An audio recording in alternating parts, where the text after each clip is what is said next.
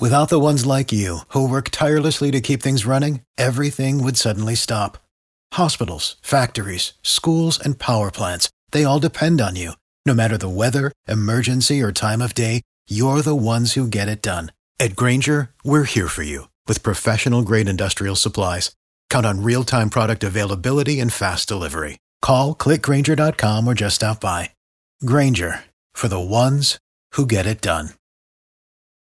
This is Rich Jones, host of Jacksonville's Morning News, heard weekdays from 5 to 9 a.m. on News 1045 WOKV. Thanks for listening to our Jacksonville's Morning News podcast. If you haven't yet, subscribe to the Burrish Daily Discussion podcast and the Mark Kaye Show. Don't forget, head to iTunes or Google Play and leave a review. Thanks for listening. Top story this morning President Trump didn't speak to reporters after landing in Washington early this morning, but did tweet a lot.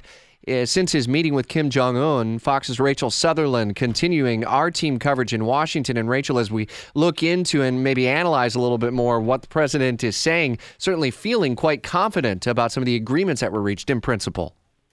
That's right. The president basically saying that there's no longer a threat from North Korea when it comes to uh, the nuclear issues, saying, tweeting when he landed today, no longer uh, sleep well tonight, no longer referring to North Korea being our biggest and most dangerous problem, uh, according to uh, the president having been told that by former President Obama. So uh, the president really riding high after the summit, but there are a lot of concerns about the details. In fact, uh, North Korea um, kind of positioning this a little differently to uh, their people, uh, state-run media saying uh, that the U.S. is going to lift sanctions as part of a step-by-step uh, process. So they're kind of positioning this a little different. I don't know if that is like a rumble of thunder ahead or not. It's safe to say that uh, some in Congress are a bit uneasy, maybe even the word skeptical coming up. I know Jamie Dupree was hearing that word over and over again yesterday. Were you also hearing that?